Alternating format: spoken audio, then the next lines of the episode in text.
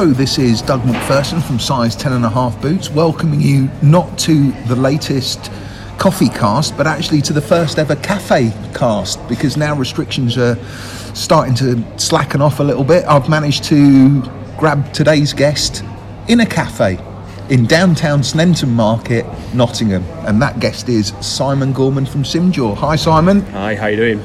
All right, all the better to be actually doing this in person rather than over yet another video call. I know, I'm glad I'm not doing another video call to be honest. And after that breakfast I've just eaten, I'm not sure if my answers are going to actually be normal or if I'll uh, half pass out from a food coma. Right. so, you've just had a coffee. Yep, How was it? it's good. Not What- as good. The breakfast was better to be honest.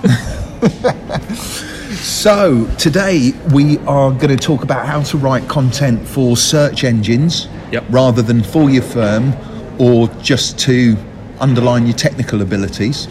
It's actually, you know, driving content that's going to generate what it should do, and that's inquiries.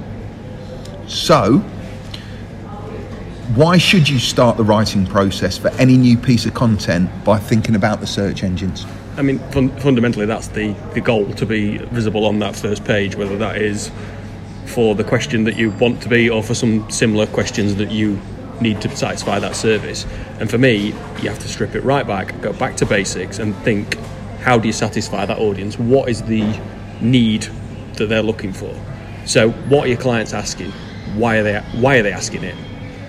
what are you getting asked on a day-to-day basis and what do your clients need to know? And is there a way that you can write content targeted to those searches and those those questions that they're asking that can support your clients and reduce worries? Now, this is a really interesting point because sometimes people use content to get too in depth and really start picking across, you know, the different points of law and that kind of thing. If I'm hearing you correctly, what you're saying is it's about the simple questions that they ask you because what you really want is for them to get in touch afterwards and ask you for more detail You want- because that's yeah. how you're going to turn content into work. you want to give away a little bit and just enough but for me it's back to that i don't really like the phrase but it's satisfying your audience and satisfying the need Yes. that they want so a good example would be we'll use a startup business their their main worries as a business are get, getting money in and sort of selling products and trying to sell the, sell those uh, services to businesses. Now, if you can take away a bit of the pressure without with a piece of content that they can find online easily, Yes. you're doing a job, you're adding value. So, we'll use uh, an, some IP advice. It's how do you how do you protect those those your business in an IP situation? The, the person that's searching that is clearly worried about something. Well, this was a conversation I was having only yesterday with um, it was an IP solicitor at an IP firm. The stuff that ranks best on their website is when do I need a patent? What is a patent? It's not pulling apart the latest piece of legislation or some in-depth case commentary from a decision at the EPO recently. And I think that that's the key thing. It's the simple stuff that ranks well because they are the, the worries, the questions, Yeah. what th- those people need. And you still need the in-depth stuff on there. Th- That's that's key because people will go on to look second second click, third click, fourth fourth stage of, of the journey to find those in-depth articles. They are still as important, but you're going to get less traction through those pages than you are. You know, how can I protect my idea from being copied, for example? Yes. Which is a day-to-day worry of a business.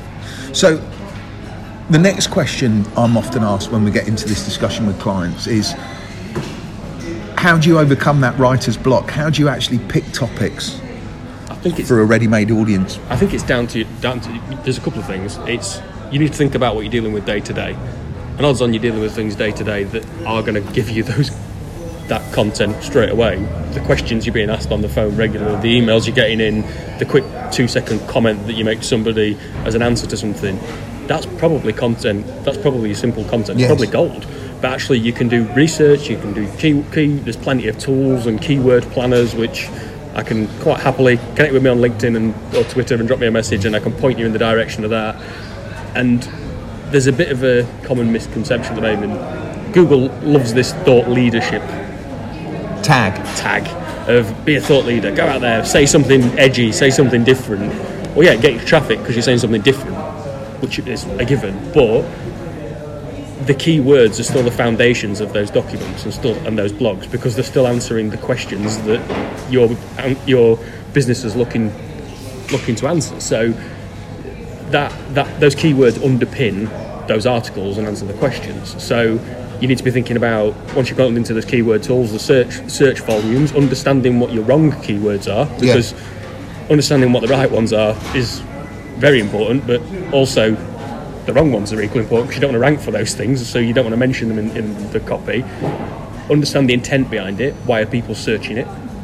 Because there's different ways of searching for things. If, uh, just because a phrase has been searched for one thing doesn't mean it's the same intent that you want, want it to be. Yeah. So, uh, if a divorce might be the example, it might be somebody going through a divorce or somebody looking for a divorce. There's Well, different uh, intent. No, and uh, speaking as somebody who uses probably Google alerts far too often, the trademark one always makes me laugh because you'll get all the way down and it'll talk about you know counterfeiting and trademarking and protecting and enforcing and all that kind of good stuff. But then all of a sudden you'll get Harry Kane scores a trademark goal, Yeah. or Kim Kardashian turns up in trademark lipstick and Um, yeah. high heels or whatever it might be, And that's- that's the uh, intent. Exactly, and it's picking it up. Uh, and I'd also look at uh, researching resor- uh, well, resources and looking at the amount of content that's already existing on those things. So if something exists and it's really high competition, going to be way down the list. Go Yeah. go for your e- easy wins and your easy picks. There's uh, and lo- long tail keywords are something to look at. They've got the lower search volumes. So for the less sophisticated So sh- short digital marketer, short term would be black shoes. Yeah. yeah, Long term would be best black shoes available in Nottingham. Yeah. So on your legal thing, it might be divorce. It's going to be really high competition. We'll then go for I'm getting divorced. what happens to the what's children? what, what happens to the children? What three steps happen during the divorce process? What's the final final point of the divorce? Gotcha. So they're likely to be lower search terms, but probably more targeted to what your audience is looking for. So actually a better quality, which Yeah. will, will increase the conversion. No, that makes sense. And you actually hit upon something, or just mentioned it in passing, rather, when we started talking, and that was what questions are your clients asking you? And I hmm. always think, you know, with an FAQ, you can define frequently. Yeah. If you think it's a good question and two people have asked it, stick the word down in 350 words or less and get it up on your on your website because it's going to be something that other people are searching for. Yeah, I'd, I'd say if you've been asked a question, it's a, it's a, it's a piece of content. And one of the other things, and I'll be interested on in your take on this. One of the other sources of inspiration for new content is the news. So, if there has been, uh, I hate to use this because it's making me cringe, even you know, because I am about to use it as an example. But that caterpillar thing with Aldi and Marks Yeah. and Spencers, that was all over the news. Is that good stuff to jump on, or again, is that just going to get lost because everybody's talking about it? If you're going to jump on it, you need to jump on it quickly. Yeah, And there can be no messing around. It's got to be out. If that breaks, something like that. I think we did a good example of it in my, my past job. We got that in. It was in one of the mainstream large newspapers that picked it up because we respond. We saw it. We responded to it. We had an article up and pushed out Yeah. within. I think it was in within an hour. And this you've is got, where I you've got to be very, very, very quick, and that sort of heads into sort of digital PR and you don't like this phrase either. N- news hijacking and bits like that to jump on the trends that are going round. and it tends to be, in my experience anyway, it's it's family solicitors that are really good at this. If there's an instance of domestic violence in Coronation Street, they'll have a a blog up about it, and you know, trying to encourage people to come forward to talk to them and, Yeah. and get their support. Um, but like you say, it's got to be it's got to be quick, quick, yeah. and it's got to be there if you're going to feel the benefit of it. Um, again, just talking to somebody this week, it just came back to me that we were talking about doing this kind of news-based content, and they said, yeah, but then it kind of sits in marketing's inbox for two weeks and doesn't quite get posted because it's not on their schedule. And it's, like, well, it's just a complete waste of time writing it because you can't you can't post it two weeks after the no, it's event, can literally got to be Within 12 hours. I'd say, yeah, sooner. Yeah. Get, get it out, get it out, get it out very quickly. Very good. So, how do you actually talk the search engines into finding your content rather than your competitors? if you're all writing about similar things. if you're all writing about similar things, again, I use this phrase a lot. It's back stripping it back. You've got to make sure that you've got the right amount of keywords in there. Your titles are clear. It's SEO'd properly. You've got all key questions answered. It's structured properly. There's plenty of tools on WordPress and things like that. Those traffic lights need to be absolutely green. Your, your tags need to be correct. Your slogans need to be correct.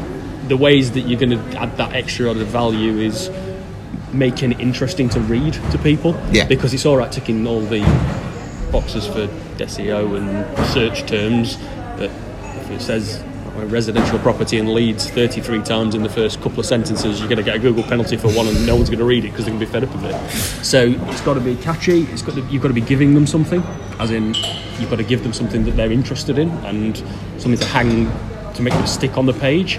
You've got to promote it, obviously. So you, there's no point in writing a piece of content, stick it on your website, and just saying a small prayer, hoping it sticks at the top of Google. Get it out on your social channels. Point every LinkedIn post at that. And Get what, those what about backlinks? backlinks are good, depending what they are, and bad, depending what they are. So it's all one about of the things, get. one of the things that I've done recently while producing producing blog content for, for one of our clients, where there's mention of new legislation, actually linking it back to the Yeah, gov.co.uk site and the the actual page, which is which has got the proper Yeah, defined summary of, of that piece of legislation. they're, they're, they're ideal, but there's also the uh, there's also the actual. See, that's that that live right there, folks, was the trials and tribulations of doing a cafe cast rather than a coffee cast because two huge big drums of vegetable oil have just been dragged across the floor, as you probably heard. Sorry. Uh, so you sort of heading towards a bit of digital PR there, where you, if your content's produced, you need to ask the, where it's produced for a backlink to the site because that'll Yes. add strength to it, and you're also cross links to your different pages as well. But also you've got your tags, what you can use to use H1, 2, and 3. Think of it like a film or a book. H1 is tell me what the, what it is Yeah. very quickly. Film title, it's X. H2 is your sort of slogan, as Yeah. we'll call it, and three are your chapters. So break it down, make sure you've got those tagged correctly, and then make sure you've got friendly URLs as well, because otherwise they'll not get picked up. It's a real mix of everything that makes things fly up the rankings. And you're an old hand at these coffee casting. We're both debutantes at the cafe cast, but you are an old hand on the coffee cast. You know that we like to um, end with three top tips, um, and I know you've given loads and loads of practical advice there. So, but just in closing, what what would your three tips be for producing search engine friendly content? I would first, my number one would be look at what your clients are asking. That's got to be it for your for the writing process. Yeah. Your client, your clients are the people you want to be reading it, or future clients. If your clients are asking it, odds on Your future- prospective clients are asking it. probably asking it, and you're going to be also solving a bit of a worry for them because that's what they're probably going to be searching for. Yeah, uh, and easing that worry by producing a short piece of content saves you one a phone call and and your time and adds value straight away. They might share it to business partner. You don't know where it's going to end up your piece of content. Uh, I'd also go and make sure you send it to them as well. If, if you write something that you think's useful to people, Yeah. send them a personal email with it on. It just makes sense. Just it's just a better idea. Uh, I would also say it's got to be research. So you you're researching using the keyword tools. Uh, make sure you're carrying out that research and then understanding what that research looks like. So looking at search volumes and understanding what your keywords shouldn't be. Uh, and then the, my last point would be make sure it's inter- an interesting read because it's as much as the search engines are computer led, it's the people who are reading it, and if it's not interesting, they're going to come off it straight away. That's my three. wise words, Simon. As always, thanks very much No problem. for uh, for coming all this way and eating all that food yeah, to be before fair. doing this. Yeah, I'm going to fall asleep on the train back now.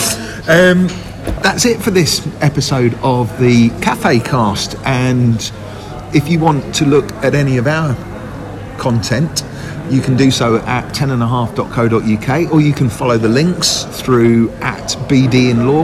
If you want to be a guest in an upcoming coffee cast, then it's Douglas at tenandhalf.co.uk. And if you've got any questions about marketing or business development, just drop me a line at exactly the same address. But until the next time, cheerio.